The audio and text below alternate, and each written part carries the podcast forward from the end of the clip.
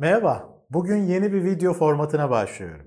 Sosyal medya hesaplarımdan ya da eğitimlerime katılan katılımcılarımdan aslında birçok soruların e, bana mesajlar yoluyla sorulduğunu, yorumlar üzerinden iletildiğini görüyorum. Normalde video içerik fikirlerini düşünürken bu yorumlardan gelen soruları önceliklendiriyorum. Bunlar bana bir fikir veriyor. Ama yeni bir video dizisiyle birlikte bu soruları daha doğrudan cevaplandırdığım içeriklerde paylaşmak istiyorum. Hakiki manada eşlerin birbirini sevmesi ne demektir ve ne demek değildir? Sevgi tabii çok temel bir ihtiyaç ve bu konuda eksiklikler, yoksunluklar yaşamak hayatın neredeyse her alanını olumsuz etkiler. Sevgiyi var olanı kabullenmek, var olanı sevmek ve sevdiğin şeyi desteklemek olarak değerlendirebiliriz. Yani böyle tanımlayabiliriz. Sevildiğini hissettiğinde evet ben olduğum halimle iyiyim, kabul ediliyorum. Hani varlığımla alakalı herhangi bir sıkıntı yok ve bundan dolayı memnun olabilirim dersin. Ve yalnız olmadığını, desteklendiğini hissedersin. Bu da sana güven verir. Fark ettiysen sevgi dediğimiz şey aslında hissedilen bir his değil. Bir davranıştır, bir emektir. Yani bir şeylerin yapılmasını gerektirir. Karşı tarafı kabullenmek, onun iyiliğini istemek, bunun için gerekenleri yapmak emek gerektiren bir şeydir. Eşler birbirine sevgi ilişkisiyle yaklaşıyorlarsa birbirlerinin zor zamanlarında yanlarında olurlar. Onların kendi sorumluluk alanlarındaki konularda bir şeyler yaparken de desteklerini hissettirirler. Onların doğru yolda olduklarını gördüklerinde onaylarlar, takdir ederler, motive ederler. Yani aslında bu sevmektir, sevgiyi hissettirmektir. Yani aslında eşler birbirlerinin iyiliğini düşünüyorlarsa, birbirlerinin mutlu olması için çaba gösteriyorlarsa, birbirine katkı sağlıyorlarsa birbirini seviyorlar demektir.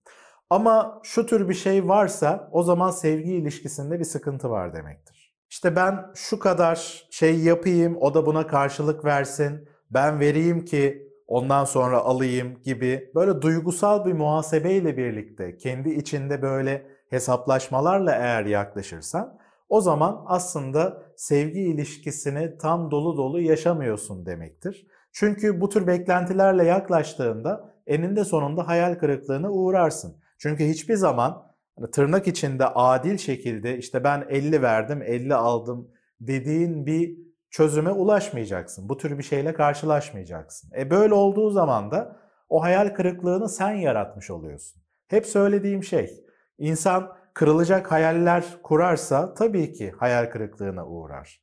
Bu noktada sorun hayalin kendisinde. Tabii burada şöyle bir şey de anlaşılmasın. İşte koşulsuz sevmek gerekiyor, hiçbir şey beklememek gerekiyor. Bu insan doğasına açıkçası aykırıdır. Tek istisnası var. O da bebeğe sahip olan bir anne. Şimdi anneler bebeklerine evet koşulsuz bir şekilde verirler. Ama belli bir noktadan sonra artık aslında ondan da bir şeyler beklerler. Bu çok doğal bir şey. Dolayısıyla alma verme dengesi evet karşılıklı olmalıdır. Yani biz sevgi ilişkisinde karşı taraftan da beslenebilmeyi bekleriz. Memnun olabilmeyi isteriz. Bu memnuniyet Dışarıdan da gelebilir, içeriden de bunu hissedebiliriz. Ama o ilişki içinde bir şekilde beslenebildiğimizi bilmeliyiz, hissetmeliyiz. Bu %50-50 olmak zorunda değil. Büyük oranda karşı taraf belki bizden bir şeyler alıyor da olabilir. Yani verici modda daha çok olabiliriz. Ama bir şekilde illaki az ya da çok beslenebilmeliyiz ilişkide. Bu ebeveynlik ilişkisi için de geçerlidir. Bunu özellikle vurgulamak istiyorum. Yoksa Hiçbir ebeveyn aslında bir sıkıntı yaşamaması gerekirdi. Çocuklarıyla olan ilişkilerinde hiç memnuniyetsizlik, rahatsızlık hissetmemeleri, hiçbir çatışma yaşamamaları gerekirdi. Her ilişkide de aslında bu durumun söz konusu olduğunu, karşılıklı olarak alma vermede bir e, uyuşmazlık varsa, yani hiçbir şekilde tek taraflı e, bir şey aşılamıyorsa e, alma vermede, o noktada tabii ki sıkıntılar olacaktır ki oluyor da zaten. Aslında duygusal bir muhasebe yapıp işte o şu kadar verdi ben de bu kadar verdime takılmadan verme modunda olabilmek mümkün mü? Aslında evet. Ama bunun için çaba gerektiriyor, çaba gerekiyor, emek göstermek lazım ve açık bir iletişimde olmak lazım. Ama şurası bir gerçek ki tek taraflı bir şekilde vermek aslında istismar edilmek gibidir. Hani hiçbir şekilde beslenmemek kabul edilebilir bir şey değil. Dolayısıyla eşler birbirini ne kadar seviyor, sevmiyor bunu anlayabilmek açısından bugün anlattığım şeyleri göz önünde tutabilirsin. Bunun dışında ilişkilerin ne kadar sağlıklı olduğu, sağlıksız olduğunu, aradaki sevgi ilişkisinin dinamiklerini e, anlamak açısından tabii daha birçok işaret verilebilir. Bunları ilişkilerle ilgili video dizisinde aslında detaylı olarak anlattım. Bu konuyla bağlantılı olabilecek birçok video var. O video dizisini de bu sorunun cevabını merak eden kişilere öneririm. Benim durumum benimle ilgili değil, ben aileme başörtümü çıkaracağımı söyledim. Fakat bana saygı duymadılar. Babaannem o kadar yobaz bir kadın ki beni öldürmekle tehdit etti. Tabii gözümü korkutmak için böyle bir şey yaptı. Çok yoruldum gerçekten ve ne yapacağımı bilmiyorum. Benim hakkımdaki her şeye ailemin karar vermesi ve yobaz olmalarından niye ben sorumluyum? Dini ve kültürel beklentiler açıkçası pek de sorgulanmaya açık olan konular değildir. Çünkü bunları sorgulamaya başladığında kişi o sistemin parçaları da dağılmaya başlar. Yani sistemin kendi içinde belli sorunlar olduğu ortaya çıkar ve sisteme olan bağlılık da o zaman zayıflamaya başlar. Dolayısıyla bu pek istenmeyen bir şeydir. Ama eğer sen sorgulayan tarafta olduğunu görüyorsan bu beraberinde belli zorluklar getirecektir tabii. Bu noktada ideal olan şey iki tarafın tabii ki bir birbirine saygı duyup farklı şeyleri de seçebileceğini, kendine daha ait hissedeceği bir e, sistem kurabileceğini, sistemde belli güncellemeleri kendi içinde yapabileceğine inanması, buna saygı göstermesidir. Bunun için de karşılıklı olarak diyalog halinde olup çekincelerin ne olduğu konuşulmalı ve bir şekilde orta noktada buluşulabilir mi acaba sorusu merak edilmelidir. Tabi ideal koşullarda. Bunu uygulamak kolay mı? Hiç de değil. Eğer böyle bir yol uygulanabilirse o zaman aradaki bağlar kopma noktasına gelmeden birbirini rahatlatabilmek, birbirinin değerlerine özen gösterebilmek belki de mümkün olabilir. Şimdi birçok kişi Tuğba'nın durumunda olabiliyor. Bu noktada şu doğrudur, şu yanlıştır diyemem. Dediğim gibi bu konular çok tartışmaya açık konular değildir. Önemli olan kişinin kendi içinde bu muhasebeyi yapıp kendisini mutlu hissettiği yerin ne olduğunu anlamaya çalışmasıdır. Burada benim alanım üzerinden anlatacağım şey bu tür bir diyaloğu kurmada nelere dikkat etmek gerekir? Bu saygı ilişkisi çerçevesinde kendin olabilmekte nasıl prensipleri uygulamak lazım? Bunlara odaklanmak. Eğer ortada bir anlaşmazlık varsa ya beklentiler değiştirilmelidir ya da davranışlar değiştirilmelidir. Tabii ki en ideal koşullarda hem beklentilerin hem de davranışların belki de güncellenmeye çalışılması gerekir. İki tarafında memnuniyetini sağlamak açısından. Bu noktada tabii ki bunu uygulamak kolay bir şey değil. O yüzden de sağduyusuna güvenilen, e, mantıklı birisiyle birlikte belki onun hakemliğinde bu tür bir diyaloğu sürdürmek güvenilir birisiyle birlikte belki faydalı olabilir. Sonuçta iki tarafın da kendini ifade etmesi ve anlaşıldığını, duyulduğunu görmesi gerekiyor. İşte taraflar bu beklentileri ve davranışlarıyla bağlantılı olarak arkasında ne gibi niyetlere sahipler, bu konu neden önemli, bunların doğru şekilde duyulması lazım. İşte belli şekilde hareket etmek ya da etmemek ne anlama geliyor, beraberinde ne gibi sıkıntılar getirir, bu sıkıntılar ne kadar önemli, ön planda, bu sıkıntılar ne kadar olası, gerçekten büyük problemler çıkacak mı, çıkmayacak mı, eğer çıkarsa ne kadar çözülebilir? Gibi konuların açık bir şekilde konuşulması çok önemli. Az önceki konuyla bağlantılı olarak buna eşlik eden değerler işte iyi insan olmak, ahlaklı olmak, aile bağlarına özen göstermek, dürüst olmak gibi şeylerse eğer aslında belli şekilde hareket ederek de bu değerleri kişinin içselleştirmiş olduğu belki hissettirilebilir. Yani örnek veriyorum başörtü mevzusunda. Kişi eğer kişinin ailesi bu tür değerlerden dolayı rahatsızlık duyuyorsa belki aslında e, bu değerlerin önemsendiği iki tarafında ortak bir şekilde bunları düşündüğü noktasında uzlaşılırsa belki daha esnek davranışların kabullenilmesi kolaylaşabilir. Tabii ki böyle konuşmak kolay ama özellikle daha katı görüşlerin olduğu durumları yaşıyorsa ki Tuğba'nın söylediği durum biraz buraya da giriyor gibi. O noktada tabii ki sınır koyma becerilerini kendini düzgün şekilde ortaya koymak ve kararlılıkla kendi beklentileriyle hareket etme noktasında yani Tuğba gibi kişilerin gerçekten sınır koyma becerilerini geliştirmede çok çalışması lazım. Bu noktada sınır koyma konusu geniş bir konu ve bu konuya özel bir video dizisi de yayınladım. O yüzden de benzer sıkıntıyı yaşayan kişilere bu video dizisini ve bağlantılı olan diğer videoları da izlemelerini Yol haritanı bul programının 3B kendi çözüm kaynaklarınızı ne oranda kullanıyorsunuz bölümünde Francine Shapiro acı anıları silmek ve sizin kitabınız kendinin terapisti olu okuyup pratikler yapmak ne oranda etkili doğru olur. Yol haritanı bul adlı kısa eğitim programımda 4 analiz üzerinden sıkıntıları aşma ve yaşam kalitesini artırma noktasında nasıl bir yol haritası çizilebilir, kişi kendine nasıl bir planlama yapabilir? Bununla alakalı bir sistemi anlatıyorum. Şimdi bu sistemin önemli adımlarından birisi de kendi kaynaklarınızı fark etmek ve bu kaynaklardan istifade et. Kendi kişisel gelişimine katkı sağlaması açısından Acı Anıları Silmek kitabını ve kendi kitabım olan Kendinin Terapisti Olu kesinlikle tabii ki öneririm. Geçmişin gölgelerinin, işlenmemiş olumsuz deneyimlerin, travmaların etkilerinin şimdiki zamana doğrudan yansıdığını hissediyorsanız, işte bir şekilde olumsuz belli alışkanlıklarınız varsa ve bunları biçimlendirmekte zorlanıyorsanız, bunu yaşayan herkese kesinlikle bu acı anıları silmek kitabını öneririm ki bu kitabın yazarı da EMDR terapisinin kurucusu olan Francine Shapiro. Bunun dışında bu tür öğrendiğiniz bilgileri hayata geçirebilme noktasında da sistematik bir çerçeve olan dört basamaklı uyan yöntemimi de öğrenmeniz kendinin terapisti ol kitabını okuyarak faydalı olacaktır tabii ki. Sorun türü ne olursa olsun ben herkesin bu tür bir çerçeveyi öğrenip kullanmasının faydalı olacağına inanıyorum. İlişkilerimde 7 yıldır kendimi bir kısır döngünün içinde hissediyorum. Ya bir yerde olmaz diyorum ya da karşı taraf uzaklaşıyor. Bunun etrafımdakiler de farkında artık. Neyin yanlış olduğunu anlayamıyorum. Seçtiğim insanlar işinde gücünde normal insanlar. Neden böyle oluyor? 7 yıldır kendime dönüp öz eleştiri yaptığım halde hiçbir yol kat edemedim mi diye düşünüyorum.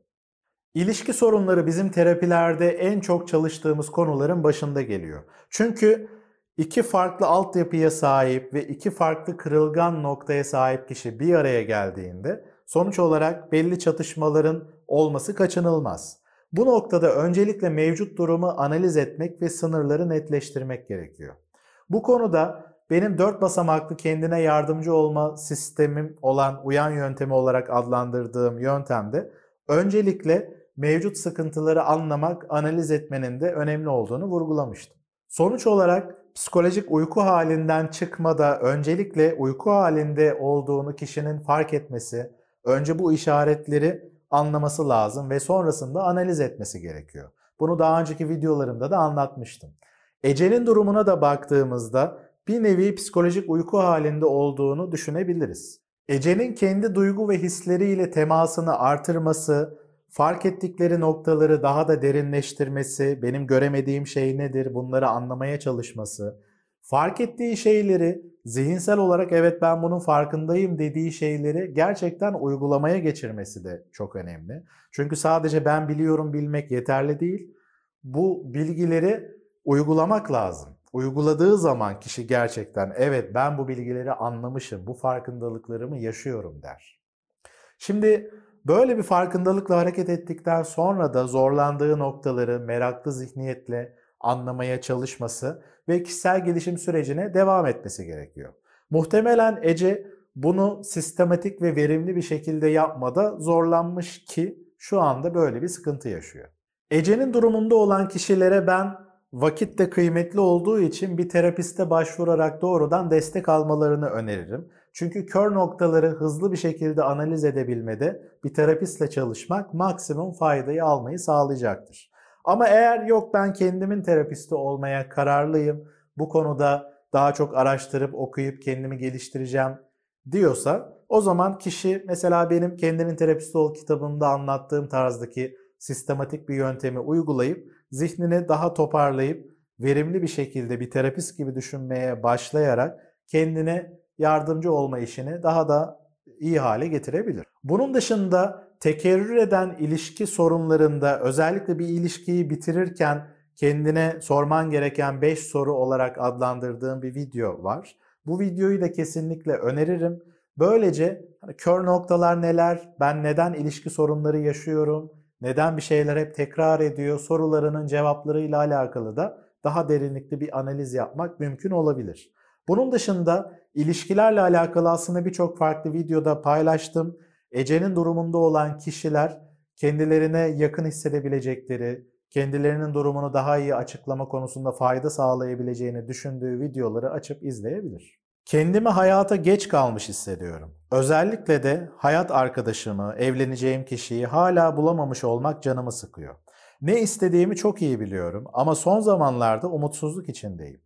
Kendine güveni tam olan ve kendini seven bir insanım. Kısmetten mi yoksa kaderden mi nedendir hala bekar oluşum. Evlenmiş olmak için değil, sahiden hayatı paylaşabileceğim mutlu bir evliliğim olmasını çok istiyorum. Bu gibi sorunlarda öncelikle kendinle olan ilişkinin temasının iyi olup olmadığından emin olman lazım. Sonuçta belli kör noktaların olabilir, psikolojik uyku haliyle birlikte aslında görmediğin şeyler olabilir. Bu noktada mesela yakın bir ilişki isterken bir taraftan kendi içinde belli çelişkilerin olabilir. Çünkü yakın ilişkileri bir taraftan karşı tarafın kontrolü altına girmek ya da onun insafına kalmak, işte eninde sonunda terk edilme riskini almak olarak görüyorsan böyle bir acıyı, sıkıntıyı yaşamamak için yakın bir ilişkiye geçme noktasını kendini bırakmıyor olabilirsin. Sonuçta eğer bir şey sana zarar verecekse, acı verecekse o şeye yatırım yapmak istemezsin göz göre göre. O yüzden de psikolojik uyku halinde olabilecek bilinç dışı faktörlerine karşı ekstra uyanık kalman, bu konuya meraklı bir zihniyetle yaklaşman çok önemli. Eğer kendinle ilişkinde belirgin bir sıkıntı olmadığını, hani kendinde belli gelişim fırsatlarını hayata geçirme noktasında zaten düzgün bir rota çizdiğini ve güzel sonuçlar aldığını görüyorsan ama yine de bir şekilde tatmin olacağın bir kişiyi kendine çekemediğini, etkilenemediğini görüyorsan bu noktada belki de ilişkilerle ilgili beklentilerini biraz e, güncellemen gerekebilir. Eğer ideal bir partner işte mükemmel özelliklere sahip, mükemmel koşulların oluşması gerektiğini düşündüğün bir durum içinde kendini görüyorsan bu noktada evet bazı güncellemeler yapmak lazım. Bu noktada aslında ideal bir kişiyi beklemekten ziyade ideal bir kişi olmaya niyetlenmek çok önemlidir. Eğer karşındaki kişi de buna önem veren, kendini geliştirmeye açık birisi ise bir şekilde bir araya geldiğinizde gerisi gelecektir. Sonuç olarak aslında hayat boyu çabalaman gereken şey ideal birisi olmaya çalışmak. Tabi bu çabalarında kendini sevmemek, kendini hep yetersiz görmekten bahsetmiyorum. Ben var olduğum halimle iyiyim, gayet yeterliyim, güçlüyüm. Bunun yanında yaşam kalitemi artırması açısından geliştirmem gereken becerilerim, almam gereken farkındalıklarım da var ve buna açığım ve hayat boyu kendimi geliştirmeye özen gösteriyorum da diyebilmek aslında. Bu kendini sürekli geliştirmek ve ideal kişi olma hedefi. Bu ilişkilerin de sağlıklı olması açısından çok önemli. Tabi burada çevresel şartları da göz ardı etmemek gerekiyor. Eğer bir şekilde daha çok kişiyle tanışabileceğin ortamlar içine girmiyorsan, kendini izole ediyorsan tabii ki karşılaşabileceğin durumların olasılığını da azaltıyorsun. Yani bu konuda da uyanık olmak lazım. Sonuç olarak pasif bir konumda bekleme halinde olmak hiçbir sorunu çözmeyecek. Sürekli müzik dinliyorum ve hayal kuruyorum. Bunu son yıllarda yapıyorum sanıyordum ama geçmişi düşündüğüm zaman bunu hep yaptığımı fark ettim.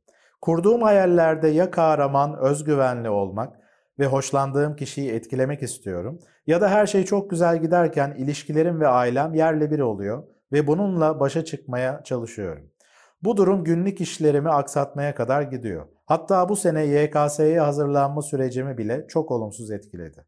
Bu durumla nasıl başa çıkılır? Hayal kurmak aslında etkili başa çıkma yollarından birisidir. Kendini yetersiz gördüğün, sorun çıkabileceğini düşündüğün durumları önce zihninde canlandırmak, hayal etmek, o sorunlarla ilgili çözüm yolları bulmanı ve bu çözüm yollarını hayata geçirirken hazırlık yapmanı sağlar. Ayrıca güzel şeyleri hayal etmek de sana neyin iyi geleceğini, nelere ulaştığında mutlu olabileceğini anlamanı, kendini daha çok tanımanı ve bu güzel şeylere ulaşmak için gerekenleri yapma konusunda motive olmanı sağlar. Sana enerji verir. O yüzden aslında hayal kurmak iyi bir şey. Burada sorun olan şey bu hayalleri hayata geçirme konusunda ne kadar çabaladığın ve ne kadar sadece hayal kurma modunda kalıp kendini pasifleştirdin. Yapman gereken şey kurduğun hayaller sonrasında kendine şunu sormak. Tamam bu hayal güzel, beni iyi hissettiriyor. Ya da işte bu tür bir şey umarım olmaz. Hani olumsuz bir şeyi hayal ettiğinde. Bu noktada güzel hayallerimi hayata geçirebilmek için ve olmasını istemediğim hayallerimin engellemek için ne yapmam gerekiyor, ne yapmamam gerekiyor? Bu soruları kendine sorman ve soruların cevaplarını aldıktan sonra da bunları hayata geçirebilmen lazım. Böylece hayallerle gerçek arasındaki uçurum azalmaya başlar. Bu uçurum ne kadar artmaya başlarsa o kadar mutsuz, gergin olursun. Kişisel gelişimle ilgili videoları paylaştığım özel bir video dizisi var. Bu dizide nasıl mutlu, başarılı olursun, hayallerini hayata geçirebilme konusunda nelere dikkat edebilirsinle alakalı pek çok fikir veriyorum. O yüzden bu konuyu merak eden kişiler daha önceki videolarımda bu video dizisini açarak izleyebilir. Korkuların üzerine gidip maruz kaldıkça gelişen bedensel hisler de geçecek mi? Yoksa bu tür hislerle yaşamayı mı öğrenmemiz gerek. Korkularının üzerine gittiğinde sonuç olarak belli bedensel hislerinin gelmesi, kaygılarının artması doğal bir şey. Sonuç olarak beynine normalde e, tetiklendiği, korktuğu şeylerle yüzleşmesi için e, bir şekilde baskı kuruyorsun. Bir nevi ittiriyorsun onu. Şimdi bu ittirmeyi yaptığında tabii ki beynin ilk etapta panikleyecek, kötü bir şey mi olacak diye düşünmeye başlayacak. Ama kötü bir şey olmadığını gördükçe aslında rahatlamaya başlamasını, gerçekle yüzleşmeye başladıkça daha kendini güvende hissetmeye başlamasını bekliyoruz. Bunu yüzleşme prensiplerini anlattığım videoda da detaylı olarak paylaşmıştım. Bu noktada beklentilerinin de tabii ki gerçekçi olması lazım. Yani ben yüzleşme çalışmaları yaptığımda hiç gerilmeyeceğim, paniklemeyeceğim, hiç korkmayacağım demek aslında yanlış. Sonuçta korkular birçok farklı sebepten dolayı kendini hissettirebiliyor. Burada önemli olan korkuyor muyum, korkmuyor muyumdan ziyade korku sorunlarımda sıklık, süre, şiddette azalma var mı? Bunu takip etmen. Eğer gerçekten azalma varsa o zaman doğru yoldasındır. Kararlılıkla yüzleşme çalışmalarına devam etmen lazım. Tabi burada tüm bunlara dikkat etmene rağmen hala korku hissi, bedensel hisler seni yoklamaya devam edebilir. Belirgin bir korkun olmasa bile, artık yüzleşiyor olsan bile bu tür hislerin gelmeye devam ettiğini fark edebilirsin.